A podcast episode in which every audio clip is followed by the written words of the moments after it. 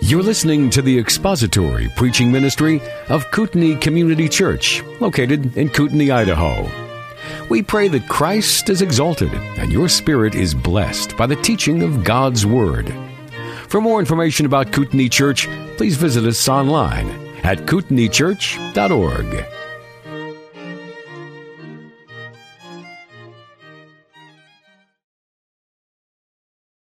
John 14, beginning of verse 16. I will ask the Father, and he will give you another helper, that he may be with you forever. That is the Spirit of truth, whom the world cannot receive, because it does not see him or know him, but you know him, because he abides with you and will be in you. I will not leave you as orphans. I will come to you. After a little while, the world will no longer see me, but you will see me, because I live, you will live also.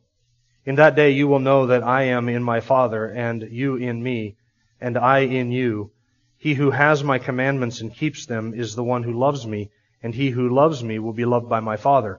And I will love him and will disclose myself to him.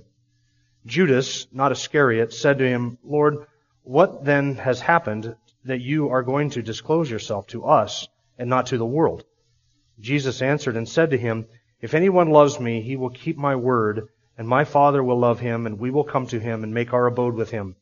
He who does not love me does not keep my words, and the word which you heard is not mine, but the Father's who sent me. Let's pray together before we begin. Our great God, we thank you for your word. It is so clear to us. There are some things that need a great amount of study and understanding and, and assistance in understanding. And this text is not one of them. Not difficult to understand at all, but difficult to apply and to, uh, to make ourselves to yield to your word sometimes. And so we just pray that through all of our consideration, our study here this morning, that this might be even more clear to us than it is here in the pages of Scripture. That you would help us to apply these words and to give hearts of obedience and love and praise to you. We pray that through the obedience of your people, that your name might be made great and that you might be glorified. So help us, we pray, Spirit of God, to understand your word here and then also to apply it and to live it out and to obey what Christ has commanded of those who call on his name and name his name and are, and are loved by him. We pray your blessing on this time to that end. In Jesus' name, amen. Well, we are back in John chapter 14. It's been a couple of weeks. And so, uh, just by way of review, I'll just remind you of what the context is and quickly set it up so that we can sort of refocus our attention on this. I find that after a couple of weeks off and not being in a passage, sometimes I, I, it takes me a bit to, of mental effort to go through and remind myself of what the flow of the passage has been and, and what we've been looking at. And since I spend hours a day doing that. I know it's probably going to be even more difficult for you. So here's a little bit of a of introduction, or at least a reminder of where we've been at. Uh, John 14 to 16, remember, is the farewell discourse. This is Jesus' final teaching with the 11 disciples. Judas is absent. Uh, his final teaching with those 11 remaining disciples on the night before his crucifixion. And he has reminded them over and over and over again that he is going to leave them. He is departing. But he's not going to leave them alone. He's not going to leave them as orphans. That's where our passage picked up that we just read. Instead, he is going to send the helper, another helper, a spirit, the Holy Spirit, who is the Spirit of truth, also known as the Spirit of Christ. And that Holy Spirit would be with his people and in his people, and that would be the new defining reality, something that Old Testament saints did not enjoy. And so we have spent some time looking, looking at the person and the work of the Holy Spirit and understanding the relationship that exists between the Father and the Son and the Holy Spirit the, the experience of the Christian, of the person of the Holy Spirit, is our understanding and teaching on the subject of the Trinity. We know the doctrine of the Trinity by experience. We understand who the Father is. We pray to the Father. We see Christ stepping into human history in the incarnation, His life, His death, His burial, His resurrection and ascension. And yet we also know the reality of the indwelling of the Holy Spirit. Our understanding of the Trinity is an experiential understanding. We know that God is a triune God because the third person of the Trinity dwells within the heart and life of the believer. So now, since all of these blessings accrue to the believer, to the Christian, and not to the world, because Jesus says the world cannot receive the Holy Spirit, the world cannot know the Holy Spirit, the world is unable to appreciate these things or to enjoy these blessings because the world is lost, the world does not belong to Christ, then that might raise for us the question, who then is a Christian? How do we know who the Christians are? What is the, the mark of a genuine believer? Who are these ones who receive all of these blessings? The blessing of the indwelling of the Holy Spirit, the blessing of His presence and His power. Who are these ones that, and what marks those who are true believers and enjoy all of the blessings described in this passage? And that brings us to our passage that we're reading today, verses 21 through 24. That's what we're going to be focusing on. We've already looked at everything up to verse 20, so we're picking it up in verse 21. And before we kind of dive into going through this verse by verse, phrase by phrase, as, as we like to do, uh, I want to give you a couple of notes just about the entire context, and this is new stuff, not not review. Um, first, you will remember that we skipped verse 15, and I told you when we skipped verse 15 that we were skipping verse 15, not pretending that it didn't exist, but that we were setting it aside until we got to a passage that kind of explains it in greater detail, and that's this passage. Beginning in verse 21, we have basically verse 15 repeated. Remember verse 15, Jesus said, "If you love me, you will keep my commandments." Now that that sentence is kind of stuck in there where it, it seems out of place. And when we went through verse 15, I gave you sort of why it's connected to its context and how it sort of sits there. Uh, this is the obligations of discipleship, obedience. If you love me, you will keep my commandments. That's the obligation to disciples, that we are obligated to obey the master. And then we need, in order to obey as we're supposed to obey, we need the power and the indwelling and the ministry of the Holy Spirit in our lives. So that's how it's kind of connected to its context. But then we set it aside just briefly so that we could pick it up again. And we're, so we're sort of treating verse 15 with verse 21. And I just mentioned that so that you remember verse 15 is there. Uh, verse 21 is now repeating that verse. A second note is, has to do with the parallelism and the structure of the passage. If you read verse 21 and then you read verse 23, you will notice that there are three things that are paralleled. In verse 21, Jesus said, He who has my commandments and keeps them is the one who loves me. Now look down at verse 23. Jesus answered and said to him, if anyone loves me, he will keep my word, and the Father will love him. So there's that first parallel is if anyone loves me, he will obey me or keep my commandments. The second thing that is paralleled in both of those verses is the love of the Father and the Son for the one who loves the Son and obeys the Son. Look again at verse 21. Uh, he who loves me and he who loves me will be loved by my Father, and I will love him. And then look at verse 23. And my Father will love him. And then the third thing that is paralleled is this idea of Christ disclosing or revealing himself to the believer. Verse 21, and I, and will disclose myself to him. And verse 23 ends with, and we will come to him and make our abode with him. So you'll see that verse 23 repeats verse 21, which repeats verse 15.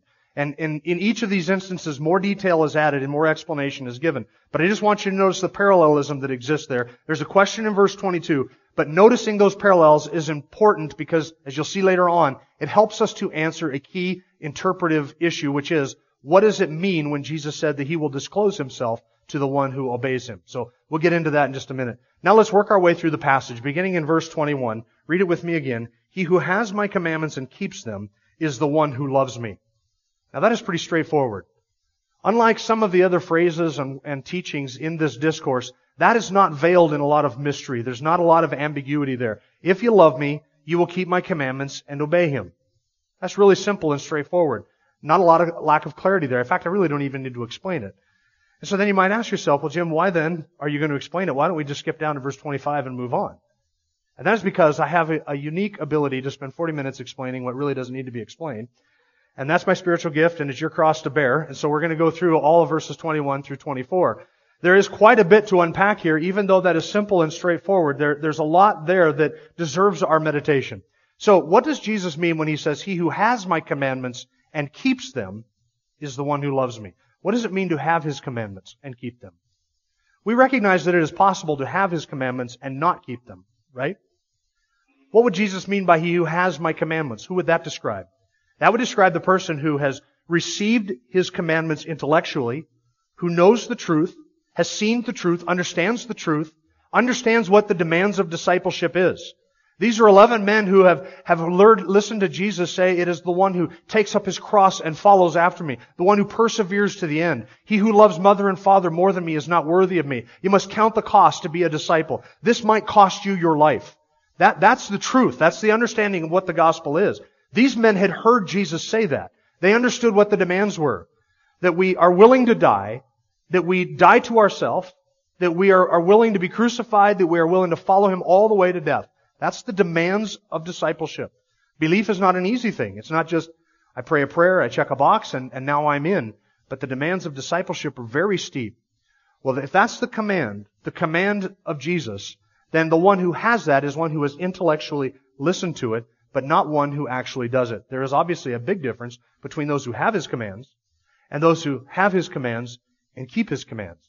In fact, these 11 disciples would be, uh, would be very familiar with an example of just the type of person that we are talking about. And who would it be? Judas. Judas was one who had sat and listened to all of the same teaching that Peter and John had listened to. Judas had heard all of the same demands and all of the same commands that Peter, James, and John had heard. But Judas was not one who kept his word. Judas was not one who obeyed his word. Judas was not one who was even interested in obedience. And he's gone. So who is the one who has his commandments and keeps his commandments? It's the person who hears the truth and then does the truth, not the person who merely hears the truth and walks away unchanged by it. And Judas is an example of the type of person who has commandments but does not keep them. And this by necessity distinguishes the difference between, that, that, makes a distinction between a true disciple and a false disciple. You remember all the way through the Gospel of John we've seen this. That John wants us to believe that Jesus is the Christ, the Son of God, and to, that believing we might have life in His name. But John does not want us to be confused as to the nature of true and genuine saving belief. And so all the way through his gospel, he has drawn these lines of distinction between the true disciple and the false disciple. Unlike the false disciple in John chapter 2 who seeks after him for signs, the true disciple, John chapter 3, is one who has been regenerated by the Spirit of God and has been given new life. And then in John chapter 6, Jesus made that distinction between those who seek Him only to meet some physical need. Feed us another meal. Provide for us more bread and fish. We're hungry. And those who come to Him because He is the bread of life and can provide what they really need, which is eternal life. In John chapter 8, there is that distinction between those who merely know the truth because they have believed, and those who abide in His Word and continue in His Word, and those are disciples indeed. Those are the free ones. In John chapter 10, there is that distinction between those who hear the voice of the shepherd and come to Him, receive eternal life, and are kept in Him. And then there are those who do not hear Him, do not hear His voice, and do not come to Him. The Pharisees, who are not His sheep. All the way through the Gospel of John, John has been interested in showing to us the difference between true disciples and false disciples. Real belief and the make belief or fake belief, the make believer. And that distinction is drawn here in this text. It is the one who, he has my commandments and keeps my commandments. That is the one who loves the Lord Jesus Christ. This is the central teaching of the passage. That if we love him, we will obey him. The mark of a genuine Christian is one who loves Christ and gives their heart in obeying him and does what he's commanded. Not just that we call him Lord, Lord, but that we do what he says. That is the demand of obedience, to love him and to keep his commandments. Not just to have his commandments, but to keep his commandments as well. In John chapter 15, Jesus said, You are my friends if you do what I command you. How do we know if we are his friends? If we obey him. The one who does not obey him is not a friend of the Lord Jesus Christ, but an enemy.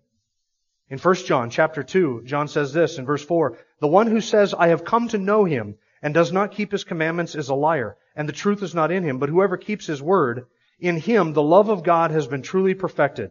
By this we know that we are in him. The one who says he abides in him ought himself to walk in the same manner as he walked. Beloved, I am not writing a new commandment to you, but an old commandment which you have had from the beginning. The old commandment is the word which you have heard. Right? The one who says, I abide in him and I have come to know him is the one who walks as he has walked. And if one does not walk as Jesus walked, he does not truly know the Father and he does not truly know the Son. And the only one he is deceiving is himself. Because the Father knows the truth and the Son knows the truth. The Spirit of God knows the truth. He may deceive himself and he may deceive others, but it is the one who has his word and keeps his word. That is the one who loves the Lord Jesus Christ. That is the mark of a true believer. In Ephesians chapter 2, Paul says that those who walk according to the prince of the power of the air is th- those ones who walk in disobedience are characterized and called the sons of disobedience. Sons of disobedience is a phrase that means sons or men characterized by disobedience. What is it that, what is it that characterizes the life of an unbeliever? Disobedience to God's commands and to God's word. That is the, that is the mark of an unbeliever. They are sons, men, characterized by disobedience. Well, if salvation is being plucked out of darkness and put into light, and transferred from the kingdom of Satan into the kingdom of God's dear Son, and it involves a new nature and a new heart and new affections and the indwelling of the Spirit of God who produces in us a love for Jesus Christ, if that's what salvation has done, then those who are, have experienced all of those realities can no longer be characterized as sons of disobedience. We would be characterized as what? Sons of obedience. Who is the genuine believer but the one who obeys the Son? Now you might say, Jim, but hold on a second. I prayed the prayer. I prayed the sinner's prayer. I walked an aisle. I came forward. I asked Jesus into my heart. Well, listen. That is likewise a mark of genuine true profession. You'll see that down in verse 20. Look at it. Verse 20. Nope, it's not there.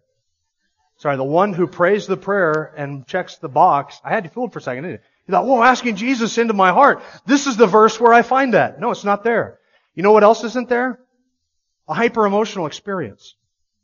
See, it doesn't matter how emotionally enraptured you are in a worship service, or that you go to a conference and you get all excited over truth, you can have deep and profound emotional experiences and deep and profound emotions and even weeping and tears flowing out of your eyes and feel lifted up in worship and walk away from an experience like that and step right back into a disobedient lifestyle.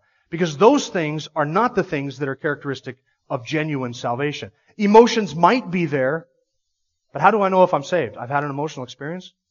I've cried a lot of tears. I've felt warm, fuzzy feelings about the truth.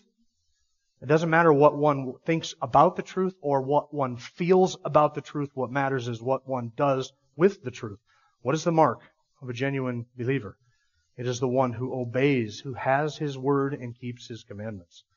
That is the mark of genuine salvation. That is the mark of a true believer. J.C. Ryle has a helpful word about emotions in his commentary on the Gospel of John, and he writes this Good feelings and desires are useless if they are not accompanied by action.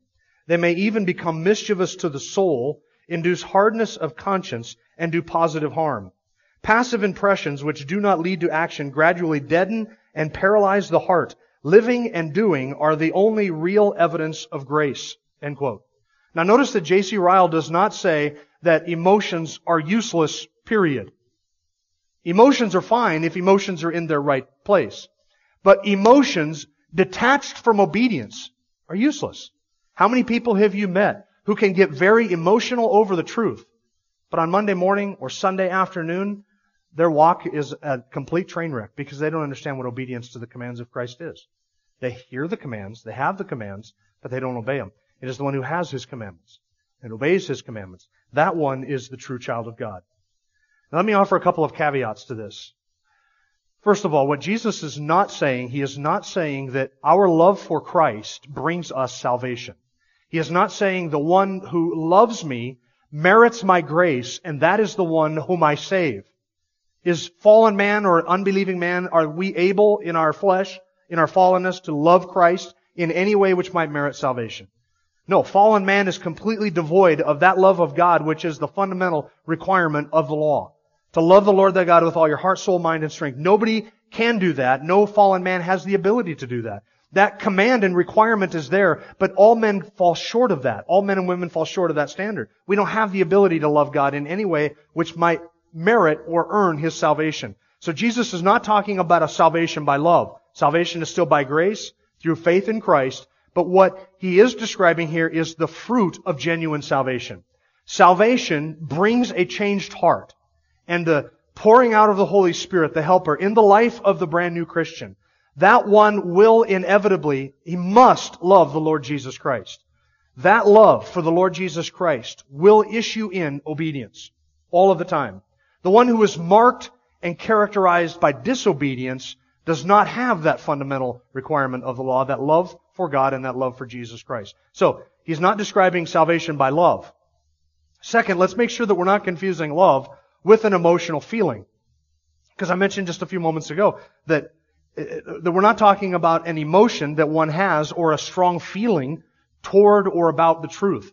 There's a difference between love and emotion. I hope you understand this distinction. If you don't understand the distinction between love and a feeling, then your obedience will be a train wreck, and here's why. Because you will not always feel loving. You will not always feel the emotion. So what will your obedience look like when the feeling of love is not there? When you're suffering through cancer and you've just got out of chemotherapy and you have lost all your hair and you are looking at death's door down the corridor of the, of the hospital, will you feel loving at that moment? Maybe.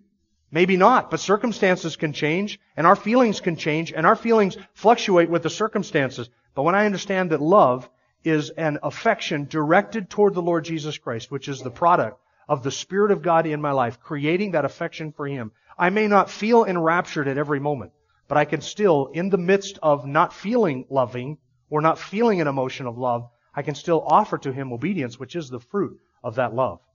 If you confuse feeling with love, then when the feeling is gone because the circumstances have affected that, what's going to happen to your obedience? It will be gone as well. Do you understand that I love the Lord Jesus Christ and I may not always feel the same at every given moment of every given day? I have to change a diaper. I get up in the middle of the night. I got to do this. I have to do that. I have to have this done for work. Sometimes the circumstances of life affect our feelings, but they never affect our affection for the Lord Jesus Christ. Nor do they ever affect our willingness to obey Him because what He commands us to do is something that we are required to do. And the motivation for all of this is the gospel, and we can't leave that out. We can't get past the point where we realize that I, I have an affection for Him or a love for Him because I look upon the reality, the truth of who I am, who I was before I came to Christ, and what He has done for me on the cross, and I meditate and I think about that and I, I, I, meditate upon that reality that I have been saved entirely by grace and looking at my relationship in Christ and what Christ has done for me in terms of the entire gospel message, suddenly that does have an effect upon my heart. Sometimes that will make me feel love and a love for Christ. Sometimes it won't, but still my motivation to love Him is because He is worthy of it and He demands it and He deserves it and he has said that this is the indication of the one who truly loves him. It is the one who has his commandments and keeps his commandments.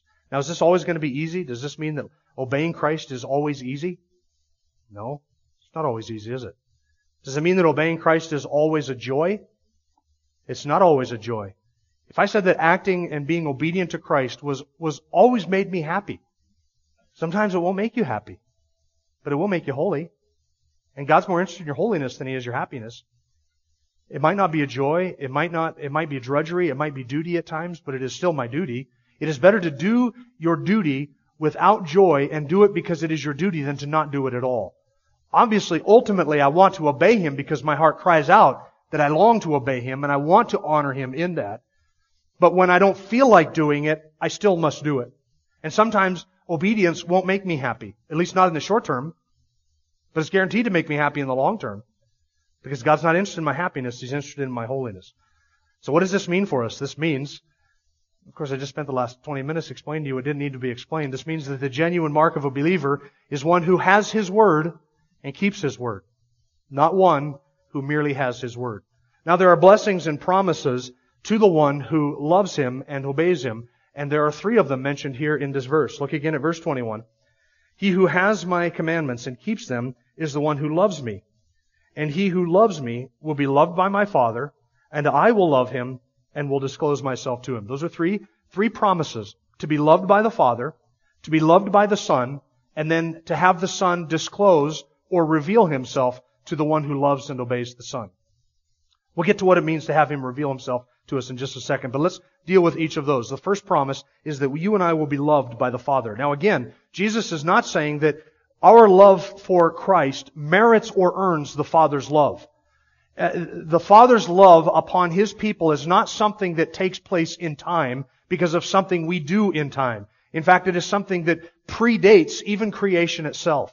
The promise in the scriptures is that the Father loved us before the foundation of the world and set His affection on it. He foreknew us. That's what the word foreknow means. Doesn't mean that God is a good prognosticator and can look down through history and sees what we are going to do. It means that ahead of time, beforehand, He set His affection on us. And He loved us before the foundation of the world and gave His sheep to His Son as a love gift from the Father to the Son. So that all whom the Father has given to the Son will come to the Son and receive eternal life. So, we're not talking in terms of chronology, that we love God before He loved us. In fact, John says in 1 John 4:19 the exact opposite. For this reason we love because He first loved us. So His love precedes ours in terms of time. You can think of it this way. He, he loved us. His love drove him or motivated him to save us. He saved us and creates in us the fruit of that which is obedience. And in offering to him obedience, he loves us. He loves those who are obedient to the Son. So his love stands at the beginning. His love stands at the end. It is the first. It is the last. It is the cause. It is the conclusion of all salvation. Because of his love, we are saved. Because of our salvation, we obey. Because of our obedience, he loves us. But his love begins it, and his love ends it, and his love is over top of all of that. But this is the precious promise that those who obey the Son are loved by the Father. Now we can't even read this verse without coming to the conclusion that the love that he is describing here is a distinct and distinguishing love. There's a great myth in Christianity that God loves all men equally, and he makes no distinctions in his love between any individuals. That is a great myth. It is a myth that besmirches the character of God and actually distorts the whole idea of love. And it doesn't even fit with this passage. Let me ask you this. If you believe that God loves all men equally, the same, that there is no distinction between how God loves any individual person, then what does this passage mean? It is the one who obeys the Son whom the Father loves. That's what Jesus is saying. Do you really think that Jesus is saying the one who leaves all, sacrifices all, follows me, loves me, and obeys me, that is the one who will be loved by the Father in the same way, to the same degree, without distinction, as the one who hates me and is hostile to God and blasphemes God and hates God with every fiber of his being. The Father will love you the same as he loves the Pharisees. Do you really think that there is no distinction whatsoever in the love of the Father for these eleven men and the love of the Father for Judas? There must be.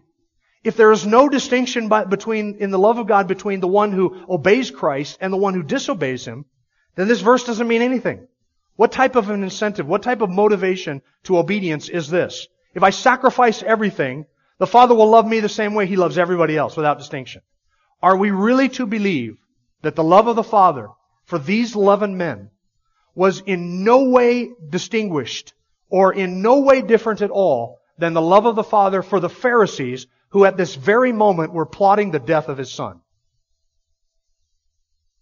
Are there distinctions in the love of God? There are. There have to be. You and I recognize this and we live this way all the time. All the time we do this. You recognize that your love for your spouse is different than your love for everybody else that is here. Your love for your kids is different than your love for everybody else's kids. We make distinctions and, and, and, and uh, differentiation in our love all the time. That is a high form of love. It is right and appropriate. It is just like God to do so the type of, does God have a love for those who are not His, for those who disobey Him and hate Him? I believe God does have a love for them, but it's not the same as the love that He reserves for those who obey and love the Son. It's a different kind of love. Otherwise, the passage doesn't mean anything. Of course, God loves those whom, who, who do not hate Him, but it's not the same, or sorry, of course God loves those who hate Him and reject Him, but it is not the same kind of love that is described here in this passage. This is a special love of the Father set upon those who love the Son and obey the Son. That is the precious promise of God. The love of the, the love of God for all men generally. Uh, sorry, I should say this. The, I should say it this way. The love of God described in this passage is not a peanut butter type love that is spread out over all people equally, without any distinctions or differentiation. It can't be. The one who loves the Son and obeys the Son has this special promise that he has a distinguishing and different and unique and inexpressible love that rests upon him from the Father that is not the not enjoyed by everybody else in the world. It's not. He will, not only be loved by the Father, but he will be loved by the Son as well. Look at the next phrase, verse 21. He who keeps them is the one who loves me, and he who loves me will be loved by my Father, and I will love him. That's the second promise. Now again, this is not Jesus loves us because we love him. This is not dealing with issues of chronology or timing. We love because He first loved us. It comes before our love for Him. And we are able to love Him only because He first loved us. He set His affection on us. Remember that transaction we talked about back in John chapter 6 where the Father gave to the Son a people and the Son agreed to save those people and to keep those people for the glory of the triune God? Do you remember that back in John chapter 6? The Son loved us before He ever came into this world, before you and I were ever born. His love for us predates creation even. So that's not what's being described here. But what is being described here is this promise that the one who loves the Son and obeys the Son has this confidence that the Son loves him in a way unique from and different from the way the Son loves everybody else. Do you think that the Lord Jesus loved Judas? Of course he did. I do believe that he did. Do you think that the Lord Jesus desired the destruction of Judas in the same way that he desired the salvation of the eleven disciples? No, he did not. Doesn't take any, take any, he doesn't take any pleasure in the death of the wicked. But the, salva- the love with which the Lord Jesus loved these eleven men was not a love that is enjoyed by those who disobey him and hate him. This is a special, distinguishing, and inexpressible love that distinguishes between those who are his and those who are of the world. Jesus made that distinction. You belong to me, some do not belong to me. He said to the Pharisees, You do not believe because you are not of my sheep. They did not belong to him. Was the love of Jesus for the Pharisee, for Caiaphas, let's say Caiaphas, do you think it was the same as the love of Jesus Christ for Peter and John? It was not. Did he love them? Yeah, he did, but there's distinctions and differentiation in the love. Do you think that the love of God for Jacob and Esau was identical? Was it identical? It wasn't. Doesn't mean that God hated, hated Esau in the same way that he loved Jacob. It means that the love that God had for Esau or Jacob was different than the love that he had for Esau. Do you think that God loved Abraham the very same way that he loved the Amorite high priest who, while uh, uh, while God was making a covenant with Abraham, that Amorite high priest was offering children and sacrifices to Moloch? Do you think the love of them is identical? It's not. Do you think the love of God for David is the same as the love of God for King Saul? It wasn't. It was a different love. And so this is the promise of this passage, that those who love the Son and obey Him, we have resting upon those saved ones, those ones who have been saved by that grace, and have that love in them and obey the Son, we have a, a love resting upon us from the Father and from the Son that is different and unique than the love that God has for all mankind. It's a special, distinguishing, and inexpressible love. Now the third promise, He will disclose Himself to him. What does it mean, disclose Himself to him?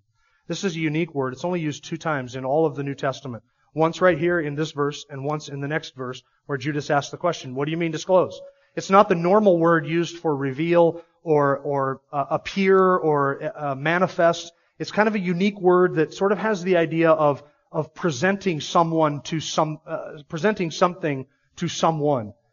Uh, whatever the nuances were in John's mind when he chose this word instead of the more common word, we're not privy to that right here, but we can say this, that this is the promise that those who love the Son and obey the Son, the Son reveals himself to them in a way that he does not reveal himself to the world. In fact, that's how Judas understood it when he asked the question, what has happened that you're going to reveal yourself to us and not to the world? Judas understood that Jesus was making a distinction, that his love for, and the Father's love for those whom love and obey the Son, and his revealing of himself to those people is different than the love for the Father and the love of the Son and the revealing of the Son to the world. There's a distinction being made. So those who are in Christ, who, who love Him and obey Him, we have the promise that the Son will reveal Himself to Him. Now this is where the parallelism that I mentioned at the beginning kind of comes into play and helps us answer this question. Paralleled in verse 21 and verse 23 are those three thoughts. The one who loves the Son will obey him. That one will be loved by the Father and the Son. That's number two. And third, verse 21, he will disclose himself to them. But in verse 23, the paralleled thought is, we, the Father and the Son, will come to him and make our abode with him. Now, if the first two thoughts are paralleled in verses 21 and 23, I think that the explanation of what he means by disclose is in verse 23 in that third parallel thought. Namely, that the Son discloses himself to his people when the Father and the Son come to the believer and make their abode with him. What does that describe? Judging from the context and everything we've described about the working of the Helper, the Holy Spirit, that He will be in us, that He will be with us, that He will be with us forever, I think Jesus is describing the same thing He has been discussing in the entire context, and that is, namely, the indwelling of the Spirit of God. How does the Father and the Son come to the believer and make their abode with him? When the Spirit of God comes into the life and heart of a believer, the Father and the Son dwell there, not because they're the same person, but because they are the same God. So we experience the indwelling, the living in of the Spirit of Christ, and through the Spirit of Christ, we see revealed to us and revealed in us the Father and the Son. That's the promise. The one who loves me and obeys me has the Holy Spirit. The Holy Spirit gives special manifestations, special enjoyments and privileges, and experiences, if you will. I use that word very tentatively, but experiences whereby the Son and the Father are revealed to us through the indwelling of the Holy Spirit. Does that make sense? That's the disclosing that's being discussed there. By the way, there's an interesting juxtaposition in chapter 14 that I never I never caught this until I was reading recently a book by Sinclair Ferguson on the Holy Spirit, and it's it's appropriately titled The Holy Spirit. It's not the most creative title, but at least you know what you're getting into when you pick it up to read it. The Holy Spirit by Sinclair Ferguson, and, and he notes, he points something out in John chapter 14. He says, at the beginning of the chapter, Jesus promises that he will go to the Father's place to prepare a dwelling for us. And then he says that he is going to send the Spirit from heaven to here to prepare a dwelling for the Father and the Son. Interesting juxtaposition, isn't it? The Son left earth to go to heaven to prepare us an abode, a dwelling place, in the presence of the Father, so that we might live with Him. And then He sent the Spirit down here to prepare in us a place by which the Father and the Son might live in us. It's an interesting juxtaposition. So, that's what the disclosing is. Now let's take a look at verse, uh, where we at? Judas's question, verse 22. Judas, not Iscariot, said to him, Lord, what then has happened that you are going to disclose yourself to us and not to the world? Now, John notes that this is Judas, but not Iscariot. And why does John tell us that? He already told us back in chapter 13 that Judas Iscariot left the company of the twelve and he went out. I think John mentions this so that we don't assume that at some point during this long conversation that Judas kind of snuck back into the room and is now asking questions of Jesus. It indicates to us that there is another disciple among the twelve who was called Judas. Judas was not an uncommon name at the time. It was actually a common name. It was actually an honor in this day to be named Judas. And you know why? Because it was named after two very distinct people. First, Judah, the son of Jacob, who was head of one of the tribes, and then Judas Maccabeus, who led the Maccabean revolt in the intertestamental between the Old Testament and the New Testament, that time period we talked about a couple chapters ago. He led a revolt that sort of uh, uh, drove out the foreign occupation and the foreign powers. So to name somebody Judas was an honor. It's not an honor today, is it? No, because Judas Iscariot gave a bad name to that name, Judas, so nobody wants to name their kids Judas anymore. But this is a Judas who is not Iscariot. This is a disciple that actually had three names. According to Matthew chapter 10 verse 3, he was called Lebbaeus, whose surname was Thaddeus. So he was known by two nicknames, Lebbaeus and Thaddeus, and Judas was probably his given name. J.C. Ryle wrongly says that this Judas is the author of the book of Jude. This is a different Judas. The author of the book of Jude was not an apostle. He was not here this night. He was a half brother of the Lord Jesus. This Judas is the son of James, uh, an, an apostle, not Jude, the author of the book of Jude. So he asks the question, and it seems a little odd to our ears when we read it. What then has happened that you're going to disclose yourself to us and not to the world? Now Judas understood Jesus was making a distinction between the world and those who were his. He got that much. But what he didn't understand was, how is it that you're going to disclose yourself to us and not to the world? Kind of an odd question until you understand the presuppositions behind the question. What is it that the Jews expected the Messiah to do when he came? Set up a kingdom. That's what they were expecting. What did the disciples, even at this late stage in the game, what did they expect Jesus to do? Set up a kingdom. They thought everything was, everything was still on the timetable. He was going to set up the kingdom. So here's the question. How is it that you are going to fulfill all of the prophecies of the Old Testament prophets? If you are the rightful heir of the entire world, the King of Kings, the Lord of Lords, the Son of David, the Son of Man who will set up this throne, how are you going to crush all Gentile power and establish this worldwide kingdom and rule over the nations without the world noticing? How do you do that without the world noticing? How is it that you are going to disclose yourself to us and by disclose, he meant reveal your glory and establish the kingdom. How are you going to do that without the world noticing that you're going to do it? A little hard to rule the nations if the nations don't understand or know that you are ruling them. And so the answer to the question is in verse 23. He restates the truth that he said in verse 15. He repeated in verse 21. He restates it again, but this time he explains what he means by disclosing. Verse 23, Jesus answered and said to him, If anyone loves me, he will keep my word. Judas kind of got off on a little bit of a rabbit trail, and Jesus brings him right back to center. If anyone loves me and keeps my word, he will keep my, if anyone loves me, he will keep my word, and my Father will love him, and we will come to him and make our abode with him. That's the disclosing. The disclosing is not establishing the kingdom, it's setting up the worldwide kingdom without the world noticing. The disclosing is we will come, the Father and the Son, we, because we love that person, we will come to him and we will abide with him. We will live with him. How does the Father and the Son live with the believer? He discloses himself to us in the person of the Holy Spirit. Verse 24 states the exact same thing again, but from the negative, stating it negative.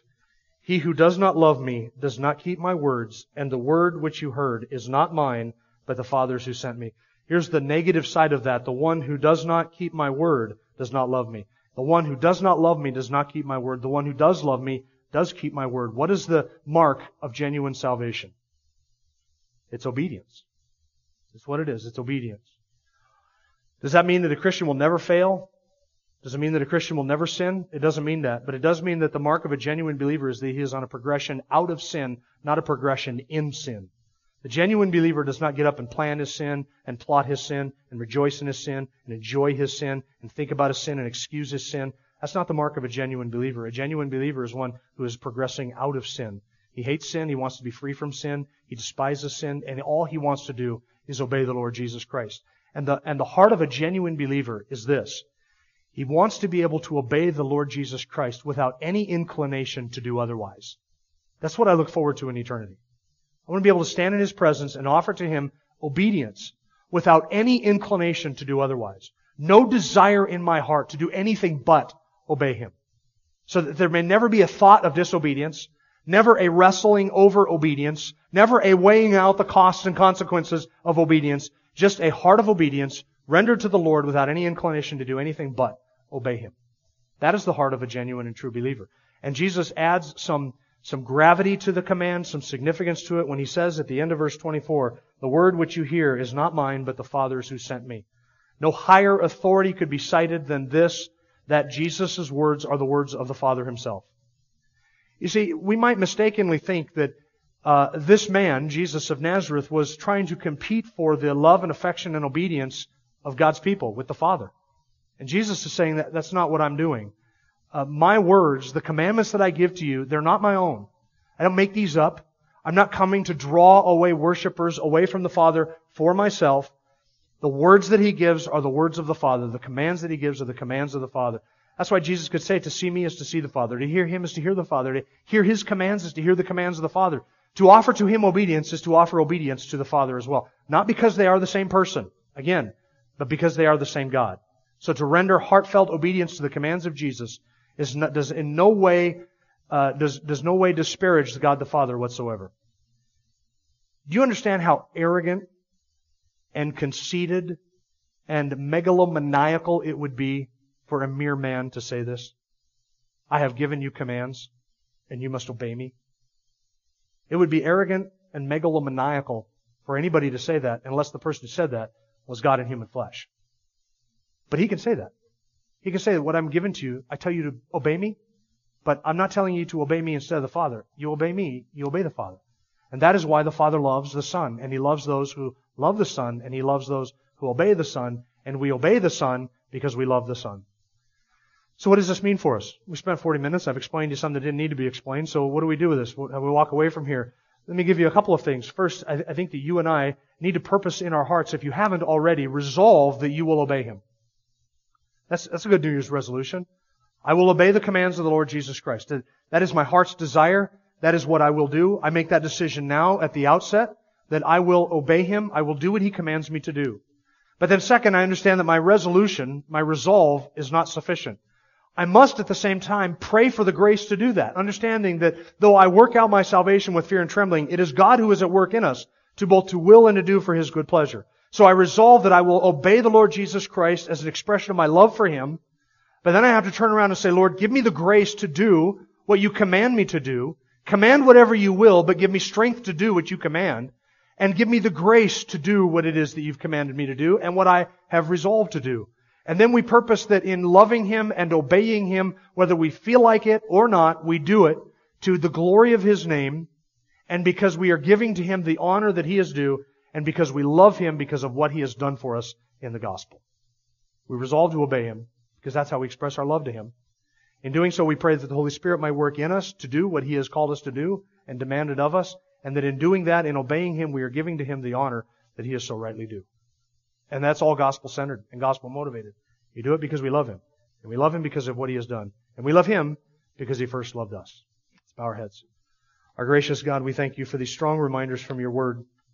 We are unworthy of any of the grace of salvation which you have bestowed upon us, which you have so uh, lovingly given to those who are yours. We thank you for that salvation and we thank you that you have you have created in the hearts of your people a desire to love you. We know that there might be some here this morning who, who do not express their love for you. They do not express uh, any love for you because they do not have that true love of you, which is the fundamental requirement of the law. They do not have it because it is, they've never come to know you and they have not indwelt by the Spirit of God who sheds His love abroad in our hearts and gives us that love for Christ. So we pray that by your grace that you might draw sinners to yourself, open their eyes to see their need for salvation, and may their lack of obedience to Christ be an indication to them that they do not know Him, even though they may profess to know Him. They do not truly know Him and are not truly saved. May all who are here today not be found wanting in any way when it comes to standing before your throne. May we all have true faith. May you grant that faith to us and be glorified in saving sinners and drawing them to yourself.